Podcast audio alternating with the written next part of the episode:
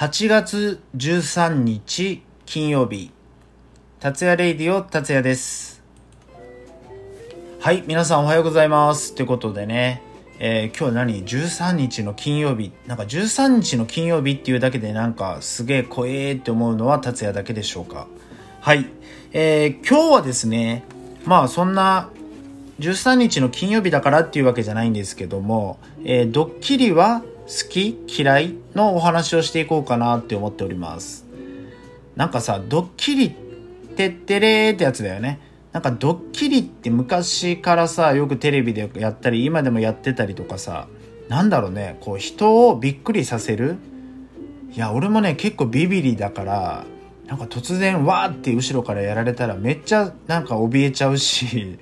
なんだろうな。そのドッキリね好きか嫌いかって言ったら仕掛けるなら好きだけどお願いだからドッキリしないでっていう感じかな。だからどちらかっていうと嫌い。皆さんはドッキリするの。あじゃあドッキリするのじゃなくてドッキリは好きですか？嫌いですか？って言われたらどういう返事をしますか？ね。なんだろう。ドッキリってあの本当にね仕掛ける方はめっちゃワクワクすると思うんですよ。ね。よしじゃあ次こういう風にしてこういう風にしてね驚かせようとかちょっと騙してみようみたいなね。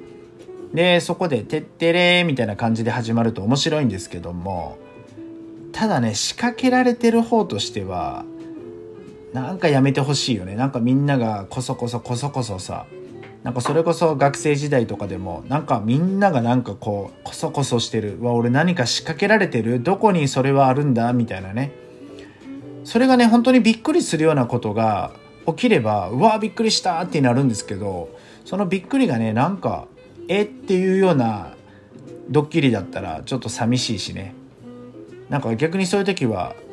俺も気を使ってわざとびっくりしたふりをしちゃったこともあったりしたような記憶もございますけども。まあなんだろうなそのドッキリっていうよりは人間ってこう結構サプライズは好きじゃないですか。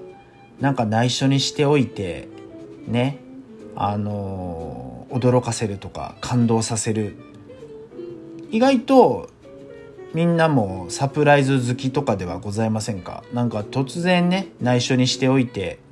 じゃーんみたいなさそんなサプライズっていう演出はきっと喜ばれますね。それはする方もされる方もきっと嬉しいことだしねサプライズ演出っていうのはねきっと喜ばれると思います。なんか例えば誕生日の時にねケーキとか用意できへんけどごめんなーみたいな感じなのに実は用意してあったりとかさね。なんかそういう風な演出だったりとかまあサプライズにもいろいろありますよね。なんかこう例えば会社で人が辞める時にね突然何かサプライズを起こしたりとかあとはなんか結婚式でサプライズで何かね。いや俺たちもうちょっと何も出し物できないからって言いながら実は裏でねいろいろとこう作戦を練ってサプライズ的な演出をしてみんなをねこう感動させたりとか。だからドッキリっていうよりはなんかサプライズってやっぱみんな嬉しいよね。だから 俺もねこう達也レイディをやっている中でもっともっとなんかこうサプライズ的なね演出だったりとかサプライズな企画だったりとかそういうのもどんどん打ち立てていきたいなって思っております。